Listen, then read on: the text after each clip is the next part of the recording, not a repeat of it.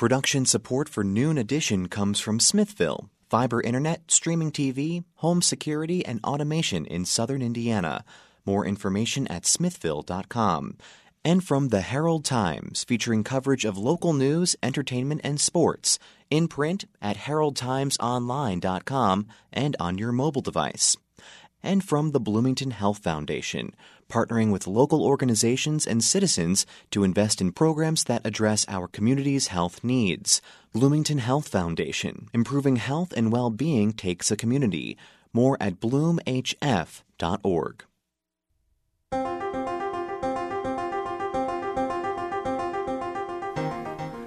From the Milton Metz studio in the Radio TV building at Indiana University, this is Noon Edition on WFIU.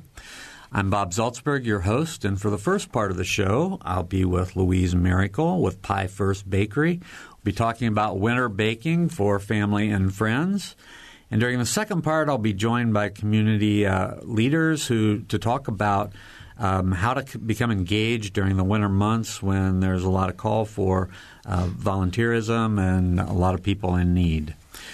This week, we'll also uh, talk about some food recipes for the first minutes in the show, and then we'll have uh, these guests on for the second half to, to talk about something totally different. Um, you can't really call us today because we're pre recording this show. Um, we've ha- taken some questions already from people. So we will have some some listener questions, but I'm sorry you won't be able to send us any questions that we can get on the show today. So.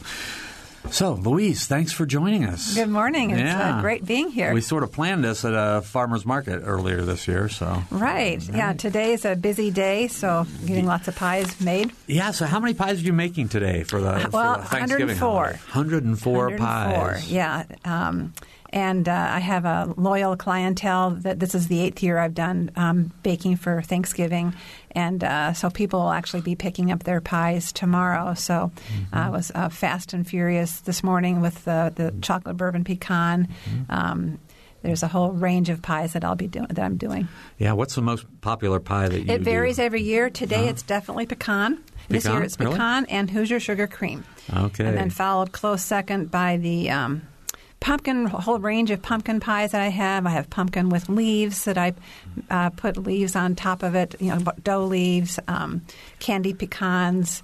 Uh, apple pie would be the most predominant fruit pie. Mm-hmm. It's just interesting. It varies from year to year, but always pecan, pumpkin and sugar cream. So, how did you get into the pie business? Well, I'm actually a, a, retired psychologist, retired last year, and my therapy has always been making pies. And uh, my grandmother was from Germany, and I remember distinctly when I was four years old, I sidled up to her. Her name is Nani, and I because every time we went over there, she always had these great pies. Her specialty was apricot pies, and I just said, I remember distinctly because um, I had to stand up on a chair to get to the counter, and she showed me how to make pies, and so I've been doing it since, and I pass it on my grand grandkids make pies. My son makes pies. My my husband makes pies. so I.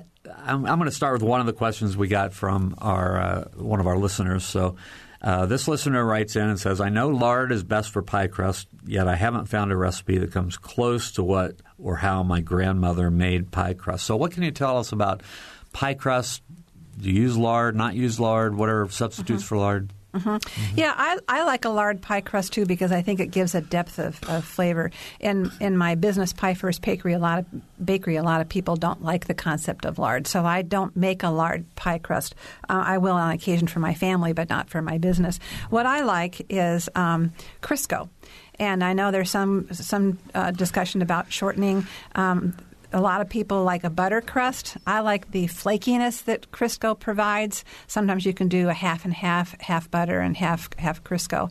Um, but there are a couple of tips for making a pie crust that I think might be helpful because if you take your average pie crust recipe, which I have tried, even I can't make them. They're dry, they crumble, they're frustrating as heck to work with. So, a couple of things. Um, follow whatever your recipe is, but add another, I would say, quarter cup of whatever the fat is, whether it's butter or, or Crisco. And add also mm.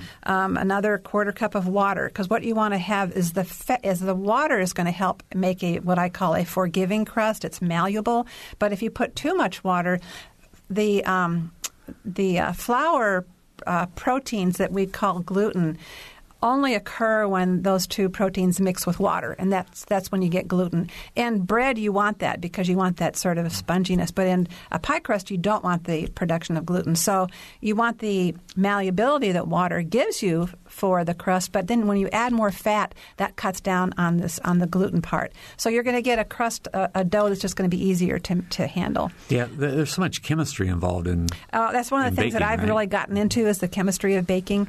The other thing too is all the recipes tell you to um, cut in the whatever the fat is. In this case, I use Crisco till it's the size of I think I read mostly rice or meal. That's going to give you a really tough crust. What you want to do is just cut in the Crisco or whatever till it's the size of like maybe large marbles.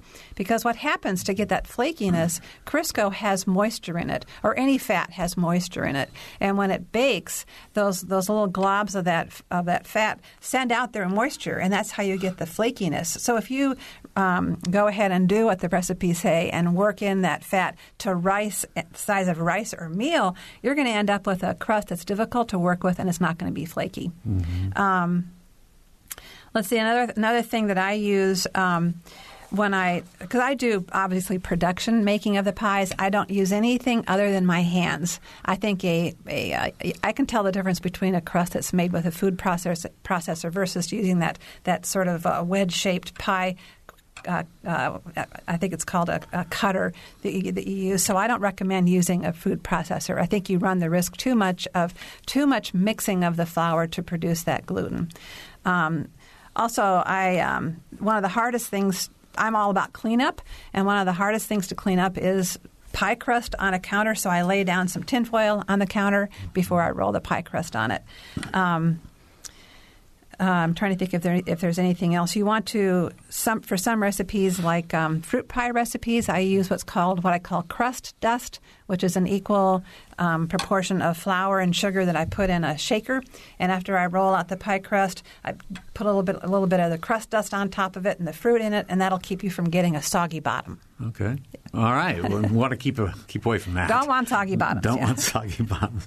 Uh, so I, I've noticed one thing. I've noticed. Um, um, you know, I have to say, and full disclosure, my wife and I have been known to buy your pies um, on many occasions, and they are they are heavy. Yeah.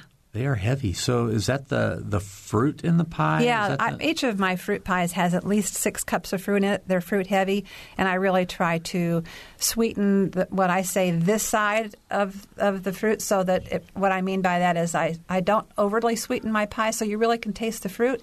And I really mm-hmm. try to watch whatever I use for a thickener so that you get the juices there, but it still holds together as a, as a piece of pie. All right. So here's another question that uh, was sent in to us. How do you make a good sugar cream pie? It's state pie of Indiana. Yeah. You got to be able to make a good Yeah. sugar cream. Um, First of all, I'm a sugar cream pie snob, so it took me two years to develop my sugar cream pie recipe. And um, I, I used the Wick's as kind of a place that I uh, direction I wanted to head to, in that in that the Wick's has two things going for it. It has um, a translucency to it. And it has a jiggliness to it, and I think those are the quintessential aspects of a sugar cream pie. For those of you who don't know, Wick's is a company, an Indiana company that uh, has patented a sugar pie recipe. Mm-hmm. Yeah. And they, they keep it very close to Oh vest. yeah, because uh, when I tried to about I don't know ten years ago, I really worked on getting a sugar cream pie recipe, which I en- ended up finally having to devise on my own. That's why it took the two years. It's a deceptively difficult pie to develop, but once you got it, it's really an easy pie to do. Although it has a couple things that are a little sort of like uh, counterintuitive. One of which is when you bake it. Well, it used to interestingly be called a finger pie. That was the original term for it because when the pioneer um, women would bake it, midway through they would run their finger around it and that would keep it from separating into a, a, a thinner layer on top and a thicker layer on the bottom. I don't bother with that because I don't mind having maybe a little bit of separation there. Um, but the thing that's sort of counterintuitive about uh, sugar cream pies is you take them out when they look like they aren't set because they will continue to set after they bake. If you take them out when they look set, you're going to end up with um, rubbery, uh, kind of a hockey puck kind of thing. So that's kind of counterintuitive. So it's really just basically uh, flour, sugar, cream. Uh, that'd be half and half, and whipped cream, vanilla, and salt, and that's it. With a little nutmeg on top. Uh-huh. Is it all about the proportions that you put in? Or right. It, yeah, exactly. So people can experiment with it.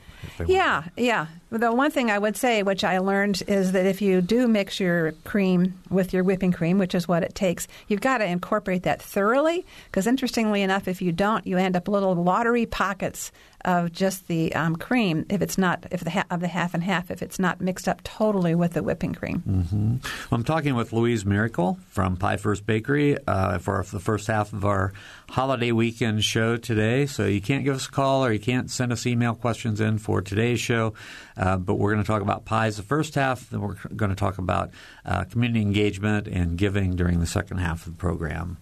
So, what's the fastest pie to make? I'd say the fastest pie to make. And you, uh, are we talking in terms of production or actually baking? Yeah, both. Uh, both. Guess. Okay, I mean, it's probably wanna... an apple pie uh-huh. because an apple pie, just the the qualities of apples, they have their own. Um, amount of pectin that makes them cook really fast, and you don't have to add much thickener to them. In fact, a lot of of recipes don't even call for a thickener in, in, in, an apple pie. But an apple itself cooks really quickly. Um, I use a combination of Pink Lady and Honeycrisp. In fact, most apple recipes you want to incorporate two kinds of apples. Um, sometimes people even pre they'll pre-cook the apples and then put them in the pie, pie shell if you want them to get if you want it to get done, done, really fast. But I'd say an apple pie is kind of the quickest to make and the quickest to bake. Okay, so you know some people are going to be wanting to watch their calorie count or watch their uh, you know what they're eating sure. during the holidays. What kind of healthy modifications?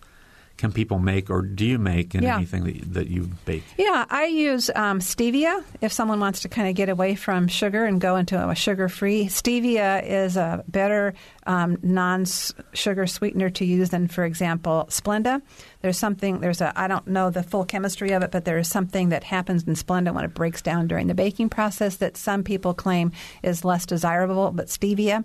And stevia is a one to one kind of proportion. However much sugar you use, you would use the stevia. It's, to me, it, you really can't taste that it's not sugar. So that would be one thing you could do. Mm-hmm. Um, trying to think anything else. Uh, possibly um, instead of a full crust, go with a lattice crust. You're just going to have less dough that you're going to be eating. But the way I look at it, um, to me, pie is a um, it's just such a special dessert that um, I only use the highest quality. So yeah, they're calorie packed, but unless you're eating it like every day, why not have something that tastes good mm-hmm. and, and make that make it make it um, worth the worth the calories. Maybe have a little smaller piece. A right? little small. In fact, what my husband does, he'll take a whole pie and he cuts it up into small pieces and puts each piece on a cookie sheet and, and, freezes them and then puts each of those in a sandwich bag. And so he has a little stash of, of pieces of pie in the back. And sometimes he'll just go rifling through to see which one he has. And right. he's been known to eat it right out of the freezer.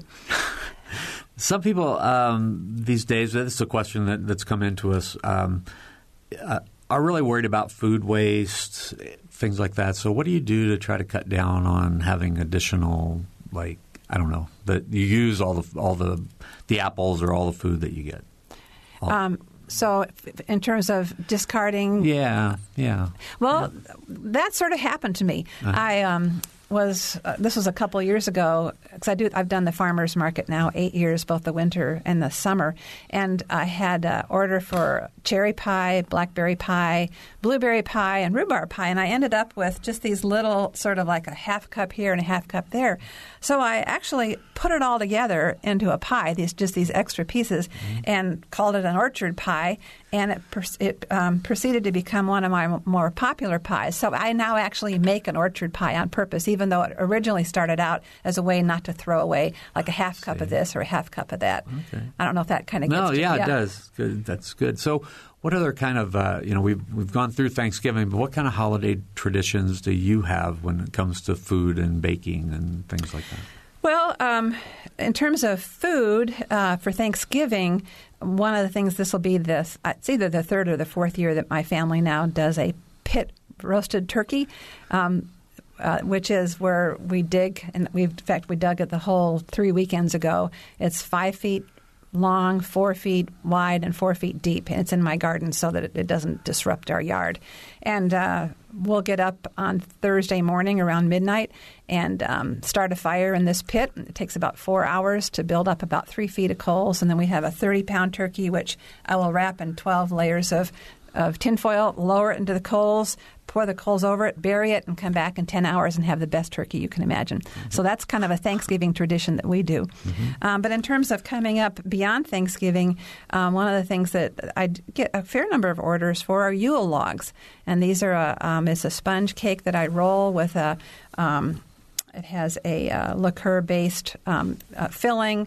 I roll it up, I frost it, I cut it to make it look like a log. I use um, a fork to make it look like bark, and then I make little um, meringue mushrooms. And uh, one of the fun things is I take um, marzipan, and which is an almond paste. It, it's uh, it's kind of like a like a, a, putty, and I make it into like the size of a Hershey's Kiss. Stick um, almonds in different um, angles, dip it in chocolate, and it's a dead on ringer for a pine cone, and put those around too. So that's kind of a fun Christmas uh, kind of, of baking tradition. Okay, we have about two two more questions to go. So one, I want to ask you just about okay, cookies. Do you do any cookies around the holiday, or cookies just a, a cheap form of pie?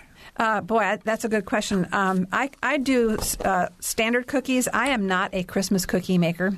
I, I think I just don't have uh, the Christmas cookie fairies that are in my kitchen, so I have a hard time with Christmas cookies. Mm-hmm. but I do all the other, the rest of the cookies. Okay, and then just the last thing, I know that you you know you we knew you were come on the program. Are, are there other things, other tips, anything else that you want to share uh, here in the last couple minutes that we have? In terms of making pie? Yeah, making pies. Yeah, yeah I think one thing is um, when you roll the crust, the, the bottom crust out, it, sometimes people have a hard time transferring it into the pie pan. And so what I do is you put your rolling pin kind of midway, about third way up on the on the crust, roll it over the, the rolling pin, and then take it and lay it into the pie the pie pan and then sort of situate it so that it looks pretty even.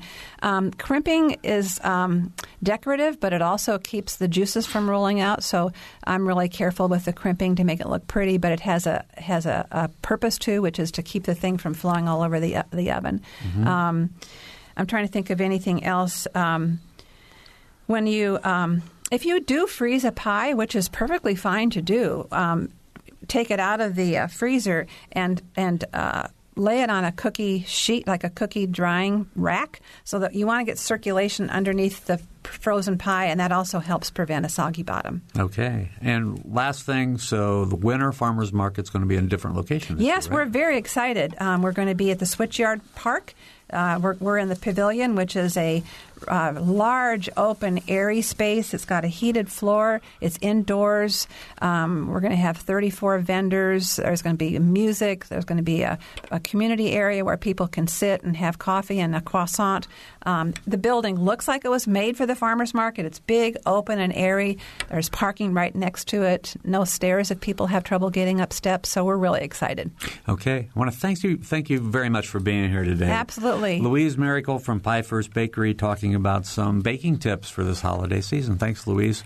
We'll be back for the second half of our program after this break.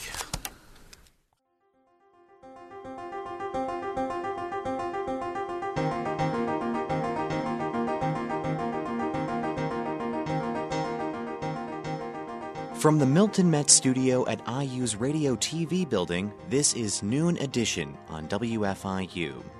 WFIU News covers South Central Indiana and the state throughout the day at WFIUnews.org and on Twitter at WFIU News.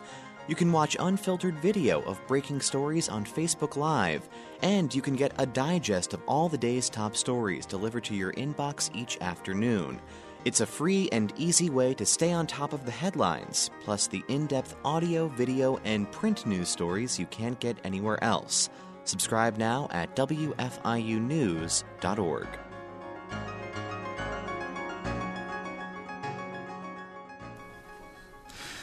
Welcome back to our program today. I want to remind you we're, we're being pre recorded uh, for the holiday weekend, so you can't call in but uh, we're back with with our live show, or not our live. We'll be back with a live show next week, next Friday. But today we, we have three guests that are very much alive here in the studio with me for the second half of the program.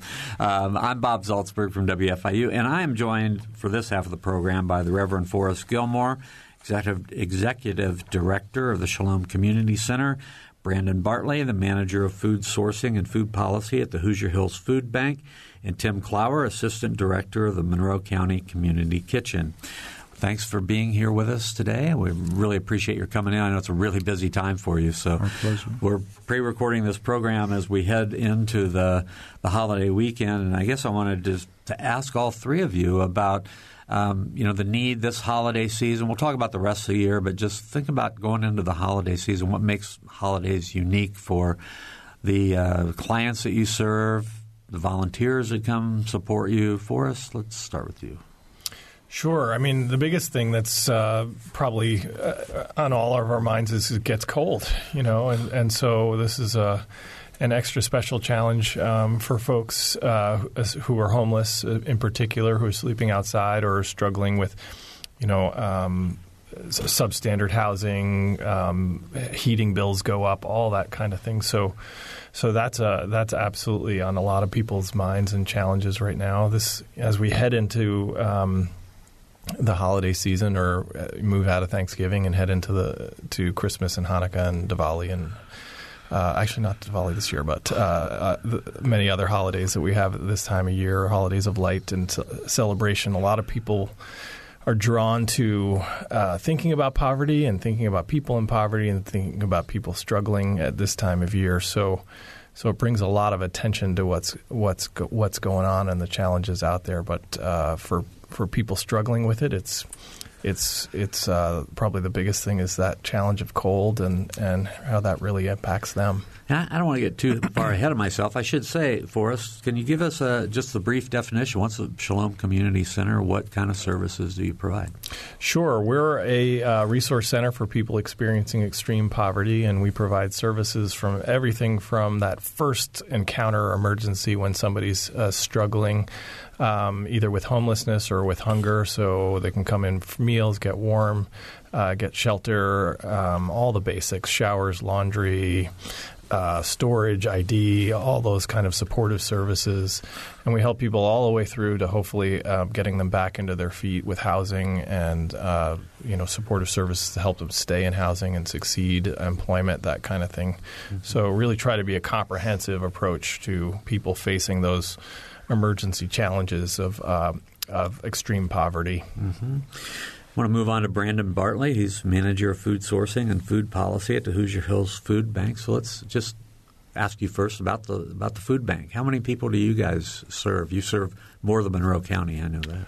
Yeah, so we serve uh, 100 plus agencies in six counties uh, Monroe, Brown, Lawrence, uh, Orange, Martin, and uh, somewhat Greene. Um, but yeah, a big job for us is just the collection, storage of food, and then distribution of that food to the agencies that can then uh, take the food to a soup kitchen or to a homeless shelter um, like Shalom or a community kitchen over here uh, with Tim. Um, so our job really right now is just to make sure that we are doing what we can to enable them to serve the people in need. Um, need or need picks up this time of year, but so does donations. Um, so what kinds of things do you get the most of at the Hoosier Hills Food Bank? So right now, this is a big time for food drives. Um, we've set a pretty ambitious goal to raise forty thousand pounds between the end of October and the end of the, this year. Um, we're about maybe a little less than halfway to that goal right now. Um, so we're seeing a lot of that, which is kind of unique for the holiday season. Um, but our retail donations pick up as well. Um, our retail donors start to kind of get in the fill of the holidays, and they do their extra part. Is that like grocery stores? Yeah, yeah, grocery stores, uh, Kroger, Walmart, Aldi's. Um, we visit every grocery store here in Bloomington, and then we also go to most grocery stores in our six counties that we serve as well. Mm-hmm. I know um, there has been a time when you've tried to get more fresh food mm-hmm. there. How's that going? Um, that's a big push. We're trying to distribute more than a million pounds of fresh produce. Um, hopefully, we'll hit that goal here in the next couple weeks or so. Um, our goal is always to distribute more fresh produce each year. Um, ideally, we'd like 30% of all the food that we distribute to be fresh produce. Um, as a food bank, we don't actually work on the ground with the people in need, so it's hard for us to kind of dictate what food goes out. So we can do our part by providing fresh produce. That's an easy way to make sure somebody has a nutritious option. Um, that for us isn't too costly, and it's a way that we can kind of help um, some of our agencies just offer better choices, better nutritional choices. So I'm really happy to have the three of you here because I think it helps to sort of define the different roles that you play. Because the Hoosier Hills Food Bank, I'm sure there are some people out there that think that you do serve clients directly, mm-hmm. but you serve agencies like the Shalom Community Center and the Monroe County Community Kitchen. So, Tim, the Community Kitchen, what's your role in all this? Um, community kitchen, we're primarily just focused on the, the food end of things. So, um, and about 60%, just over 60% of the meals we provide go to kids or at risk youth. Uh, we, we stay focused on that as we have since our inception back in 1983. Um, when Shalom came along, they basically kind of cover the the breakfast and lunch and a place for people to stay and all the wealth of other resources that people need. Um, in a way, that's allowed us to stay focused on food. We do refer people when they need other services in town. It's nice to have other places that, that we can point people to go, but we have a, a variety of different programs from doing uh, lunches for Head Start programs in the morning uh, to you know providing some meals that are delivered by Stonebelt clients to Area 10 folks. Um, and then, of course, we provide a dinner at two locations, you know, each day, Monday through Saturday. So, mm-hmm. so our, our, producers asked me to follow up with uh, with Brandon about um, one million pounds of food, how much would that serve? Um, Do you have any idea? I mean, well, so our goal. Um, we have 38,000 people roughly um, that are food insecure in our six county region. Um, One million is kind of we look at percentages, so it's hard for us to know exactly who's being served because uh, this is such a fluid issue. Um, it's different clientele, especially in some of our rural areas. Um, but that is a good kind of uh, number for us to hit that or percentage of 30% of the food we distribute to be fresh produce. Right. Okay. Um, so we're looking at doing 5 million pounds this year. That's okay. our goal, that's to distribute good. 5 million pounds. So we're not quite there, but that's something that we kind of set that lofty goal so that we can reach that in the future. And your agencies serve about 38,000 people. Mm-hmm. Okay. All right. Tim, back to you. Um, mm-hmm. So your um, you you serve you focus on the, the dinner meal now. We focus on the, the dinner meal each day. Um, and that is, you know, at both locations for anyone, adults and children. Uh, we've always maintained that it's anonymous, so people can sign in when they come. So we have a track of how many people we serve. Um, but for the most part, there's nothing to fill out. Um, we try to make it as easy as possible and as barrier free as possible for people to come and get meals. Our main location on Rogers, we serve an actual dinner, and there's cafeteria and dining facility. Our location on West 11th Street at the corner of 11th and Monroe is all carry out, so people can come and get warm and reheatable cold meals to go. Didn't you, you put in a family room? Didn't you? At the yeah, we have a, a kind of a family eating area at our main location. One of the things when we were dreaming in our past location, of course, it's we've been in our new location about seven years now, is that you know seats were kind of spotty around the dining room, and so if a, a couple came in or a, or a single parent with their kids, it was often hard for them to find a place to all sit together. So now that we have that kind of separate area, uh, you know, they don't have any issues finding seating. Mm-hmm. Um, to touch on the holidays a bit, I think I'd agree with Forrest that, that shelter is is when the temperatures start to go down, which is right at this time of year. Um, that's definitely a, a, a, newer worry for some folks, um, just because it's cold and they can't be outside. Um, but also, I think there's a tradition or a bar set for a lot of people that Thanksgiving is that time when you have these big meals. And for a lot of folks that are struggling day to day just to put food at all on the table, um, that's a time when you feel, I think, even more, you know, outside of of that loop, um, and so you know providing that traditional meal and or the the the items to have that type of meal and really the sense of community that goes along with it a place for people to go um, to be able to do that is is important. So you know we're we're entering we're in the holiday season now and I guess I'd like to ask all three of you, and what what would you like for our listeners to know about the people that are coming to the Shalom Community Center or Community Kitchen, and also any of the agencies that the Hoosier Hills Food Bank serves? Is there anything people should, you know, what uh, are there stereotypes, misconceptions that you'd like to just blow up here now? I, I, you know, this is uh, this is beating a drum that we often often repetition's to, good for. Yes, absolutely. um, um, I, it, it, sounds almost silly to say that people experiencing poverty are people, and we start. That's where we start. You know, is that's why we use we talk about people first in our language, and um, is um, I think one of the things that I uh, love is is um, uh, working with people in extreme poverty is um, that there's uh, an incredible um, uh, humanity that's constantly experienced in the work. That that there's an honesty that uh, shows up. Uh, there's a kindness and a and a compassion that shows up. Um, that um, and, a, and a sense of community and togetherness that that um, that often is missing for some of us in in maybe more middle class experiences. And and uh, and you know the folks that many of us work with have so many challenges and struggles um, from poverty itself to issues with disabilities to you know health challenges to uh, just on and on domestic violence. There's so many things and struggles that people um, experiencing poverty have to deal with and and and overcome.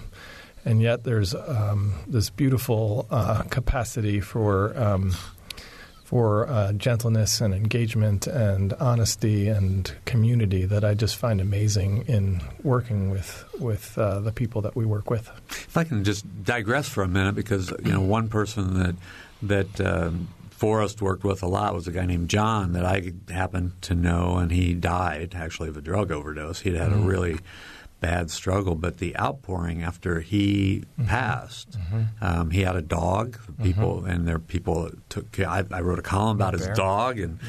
Bear, and people took care of his dog, and people had a service for him, and he was just part of this community and he had people, he had friends mm-hmm. around, and it was it was really eye opening to me mm-hmm. to see that. Yeah, we just lost someone just very recently that a lot of people in our community knew, uh, Leroy Neal, who was like that. He he was doing odds and jo- odd jobs for people downtown all the time, and, and kind of just helping out. And um, he just uh, passed away. And so it's one of these, I think, interesting and beautiful things about how we often think of these communities as being marginalized, and in many ways they are. But there's also ways in which they're very integrated into into our you know communities and mm-hmm. and into what's going on in our lives. Right, Tim. Well, yeah, there. I I agree with Forrest on the on the sense of community and a lot of the folks that we serve. Um, oftentimes, when someone is really struggling or you know they're trying to find support for someone. Uh, people really come together, and uh, you know, and it and it does seem silly to kind of have to state that they're all human. I think there's a, a lot of people you know, when they think of homelessness, they also just think of people that they see on the street or someone that's asking them for something or making them uncomfortable. And uh, that's such a small um, percentage of the people that are out there that are really struggling, um, though equally as important, uh, there are a lot of folks that you know, for example, a, a, senior that has physical disabilities and can't get out you know, to to get a meal or holiday meal. Um, folks with kids that you know that can't participate in some of the programs because of transportation issues or the finances to be able to get there and do that type of thing. Um, there are a lot of folks that are living either with friends or with relatives who technically have a home but don't really have a place of their own. Um, this time of year, I think I've noticed more than in the past people that are actually out, you know, trying to to make a go of it in the in the weather, and uh, and that's kind of alarming. Um, but there's you know seeing yourself and others and recognizing that not everyone is given the same box of tools to to go through life with, and that uh, you know it, it really is a struggle to to get to this this point. And then when you put the holidays on top of that, for many it's the holidays are just like any other day. I mean, they wake up and it's a struggle to find those those basic things that they need each day. Right. So, Brandon Bartley from the uh, Hoosier Hills Food Bank, I want to ask that question to you, but sort of in a little bit different way. I mean, you deal with several counties, and are there characteristics of these different counties and the people who are being served? I know Monroe County is pretty fortunate to have the kind of services that are here. Are other counties as fortunate? Uh, I would say in the region, unfortunately not. Um, there is a very uh, well organized and thorough social security net here mm-hmm. in Bloomington. Uh, not quite so much in uh, Bedford, uh, Mitchell, uh, especially down in our more southern counties, Paoli area, French Lick. Um, I, th- I, think there's a really perception of other that people think that those struggling in food insecure they they don't really recognize that it's their coworkers, their family, their friends. Um, so yeah, it, definitely there is kind of that nice network here, but there is, and like uh, Forrest and uh, Tim said, down in the southern counties and our more rural areas, they li- really rely more on uh, camaraderie. camaraderie. Um, it's helping a neighbor out, um, and they don't necessarily think of it as uh, that they're helping them maybe find food, but just kind of that general nice, you know, I'm, I'm willing to kind of do the extra to help a, a friend out. Um, mm-hmm. And they kind of have to do that because there isn't a pantry available. There, you know, Bloomington here, there's probably 30 food pantries. Uh, I don't know if there's that many food pantries in all of Orange County. Um, so it's really, they have to rely on others to kind of seek what they need. And so, mm-hmm. yeah. All right, I want to remind our listeners you're listening to Noon Edition. We're talking with Reverend Forrest Gilmore, Brandon Bartley from the Hoosier Hills Food Bank, and Tim Clower from the Monroe County Community Kitchen today about need uh, during the holiday season, but also during the rest of the year. Uh, you can't call us because we're pre recording the program for the holiday weekend, but thanks for listening. Um, I wanted to ask each of you, and I'll start with Forrest. You know, I, I, think it was Tim. You just mentioned transportation. I mean, what what are the barriers for people who are facing poverty? What are some barriers that um, either government or your your agencies or um, service clubs could maybe step in and do more to try to uh, try to eliminate? Oh gosh, uh, um, there are many. Um, uh, one of the things that's a great barrier for people, especially those dealing with substance use disorder, is that there's not uh, the ability, there isn't immediate um, access to uh, recovery services. That that on-demand recovery services are not something that we're capable of providing as a community. How how would you define on-demand recovery? services? I'm ready to go into treatment right now and um, help me find a place. Mm-hmm.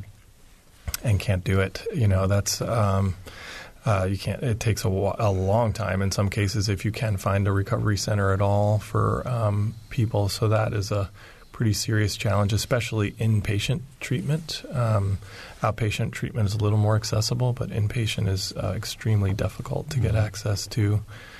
Um, so I would say that just for substance use disorder is is a huge barrier for people. Mm-hmm. Um, there's, you know, I, I um, a couple of weeks ago, it was one of the first really cold days, and it was raining and uh, getting scary. And I was uh, working at the center, just kind of doing some oversight work, supervisory work, and within I was there for two hours, just a brief amount of time. And within that time, I had four different people come up to me um, with different um, challenges. One was uh, two were people who had been homeless for a long period of time who came up to me weeping, saying they couldn't stand another day being on the streets. Um, a third was a woman who was staying with someone else, like Tim talked about, you know, where people double up and things like that. And she was about to go into surgery the next day, and the person she was staying with said she couldn't stay with her anymore.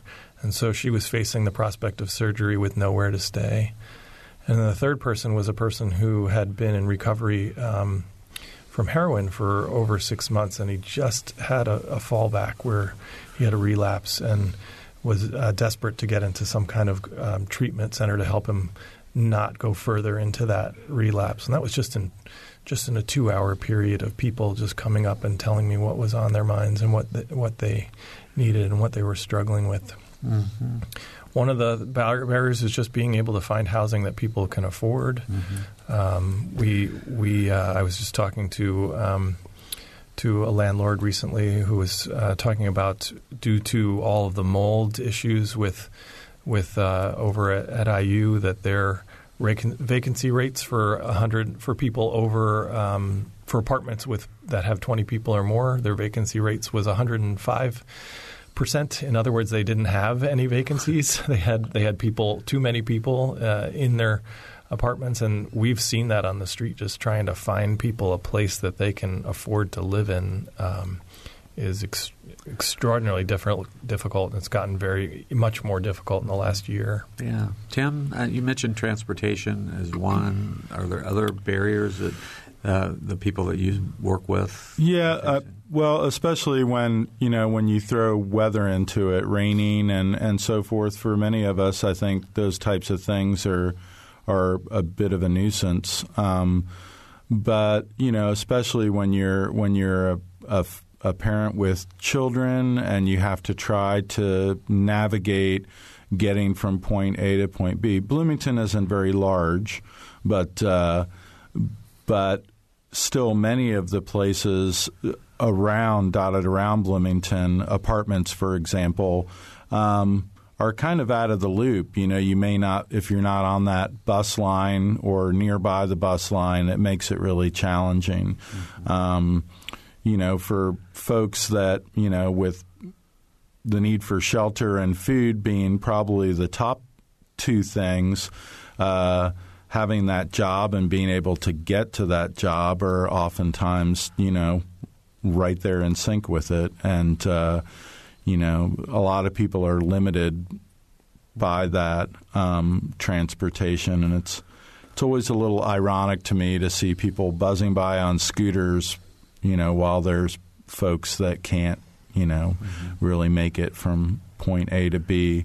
Um, one of the things that we often get are requests for bus tickets and transportation for you know people to be able to use a bus ticket to get from point A to point B. We have one of the best, you know, bus systems apparently in in the country, but I think that's one area where it's kind of lacking. Um, I'm sure Forrest, uh, those guys get requests for that as well. Year many years ago, when I first started at the kitchen, we used to be able to provide those because we would get them at a discounted rate, but that disappeared a long time ago. So um, I think that's an area where we could, as a community, make some improvement. Um, the more people have access to services, the easier it's it's going to be for them. Brandon, anything you want to add to these barriers? Yeah, uh, we run a senior food box program. We serve a thousand seniors, um, and we see transportation issues there as well. Um, we allow somebody that can't pick up a box to have a proxy come pick up a box for them. And uh, I don't know how many calls we get each month where the proxy's car broke down, so now that proxy might have picked up a box for five or six fellow seniors, and now they're all struggling to find a way to get to uh, the distribution. So we try to offer the ability to go to other distributions. We have four um, south of Bloomington, but even that can just be troublesome. Um, it, it, really is It's just a struggle for transportation, um, mm-hmm. and it extends this whole region. Let me ask about uh, employment and education. Are those, you know, I'm, I'm sure those are barriers for, for some. What kind of what kind of accommodations are we able to make in Monroe County and, or any place in this region in the way of employment or educating people who are living in poverty. Yeah, part, part, part of the challenge, I think, with employment, uh, um, uh, is um, is finding employment that's also at least a living wage, and um, so there there are there are jobs out there. Many of them are, um, but but uh, they're the ones that are accessible to people with the greatest challenges tend to be um, uh, uh, very customer service driven, very restaurants, fast food, um, so low low pay, um, unreliability of hours. Um, and unpredictability, uh, kind of a schedule, n- not necessarily benefits to fall back on. So, um, so there's um, so one of the biggest challenges isn't so much a lack of jobs; it's a lack of quality jobs, and and um, uh, and that that always, whenever you have a, a society that has uh, that challenge. Um, th- that always hits the most vulnerable people in our community first. They're the ones that get get get slapped or attacked, or they're the ones that get get get hurt the most when our economy is doing poorly. And one of the things that's interesting, you know, a lot of people are now are talking about how the employment rate is going down, which is which is great. Uh, however, extreme poverty is actually increasing. So we have this weird paradox where um, unemployment is reducing, but people are getting more more impoverished and and that's the reality of our economy is that uh, despite the fact that jobs are available, people are still getting more are getting poorer. Okay, we, we did have a. Uh, you guys can respond to that, but we did have a, a, person send in a question to us about transportation. How does that affect regional pro- poverty? Are people and it goes on to say it's expensive to live in Bloomington, hard to commute in by bus from outside counties, is what the person points out. Is that what you guys see? They're, they're all nodding their heads. There's a great paradox of um, uh, of housing and transportation. That you know, the further you get out, uh, the the more uh, of the city, uh, the more affordable housing becomes but then the more expensive your transportation costs become. Mm-hmm. So there's this interesting, you know, challenge and struggle that that um, that we push people out to the edges of our communities, mm-hmm. um, and then the bus doesn't, the bus system doesn't necessarily run there, or um, so they, then they have to rely on a car, and if that car, um, you know, is expensive and, and likely to break down, then that creates transportation issues too. So there's absolutely a relationship to um, where people live and what they can access mm-hmm. transportation wise. As we, we talked about weather and how it's going to be getting colder and how that's a that's a major issue, I wanted to ask about the status of the winter shelter, the the low barrier winter shelter. Is that going to open anywhere this winter? So Wheeler is um, uh, took on the management of the overnight winter shelter, um, and so they run t- twelve months a year now with a similar model to the overnight uh, winter shelter, the, the emergency winter shelter. Um, and so, in effect, Interfaith Winter Shelter um, folded as an organization, and, and Wheeler's now doing that. And the biggest difference now between uh, the winter and the off months is that um, is is that the requirements to um, enter the shelter at Wheeler are less. They've they've been exploring um, making uh, more requirements of, of their clients. They started that in September, but now as we enter into Wheeler, it's uh, this is dangerous. You need shelter. Let's get you in and get you safe.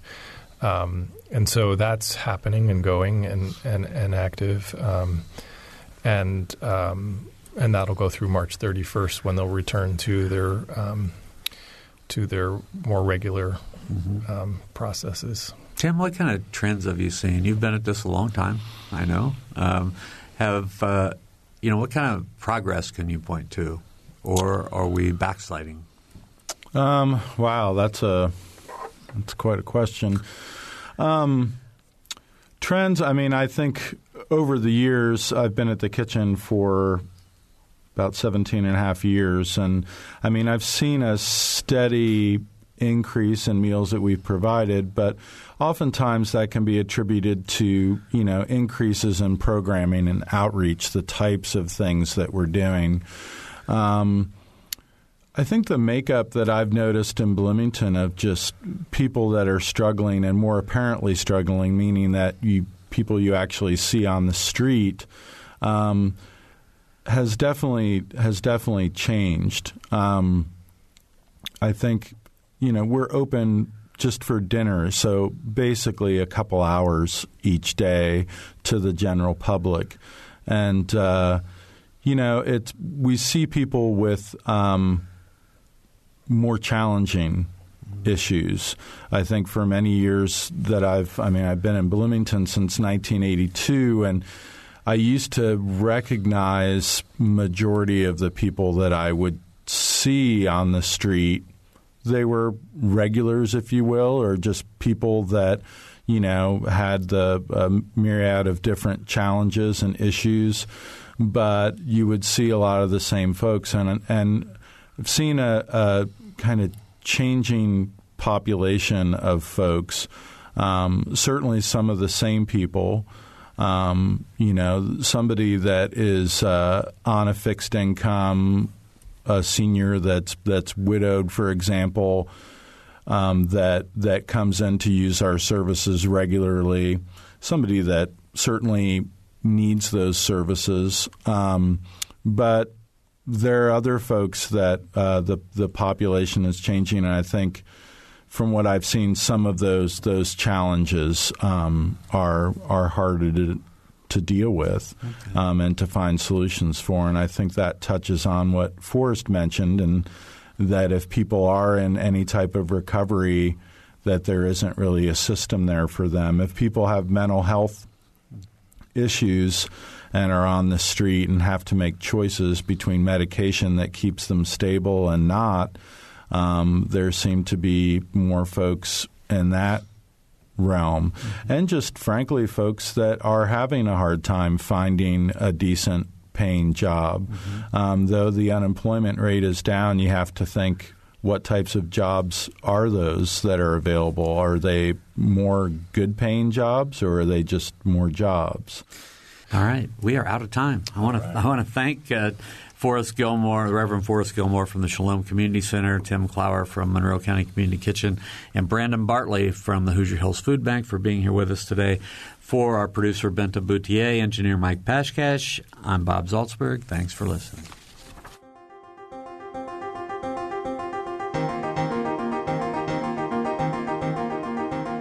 Noon Edition is a production of WFIU Public Radio.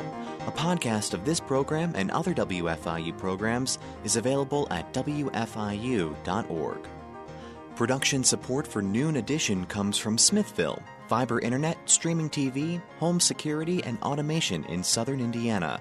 More information at smithville.com and from the Herald Times, featuring coverage of local news, entertainment, and sports, in print at heraldtimesonline.com and on your mobile device. And from the Bloomington Health Foundation, partnering with local organizations and citizens to invest in programs that address our community's health needs. Bloomington Health Foundation, improving health and well being takes a community. More at bloomhf.org.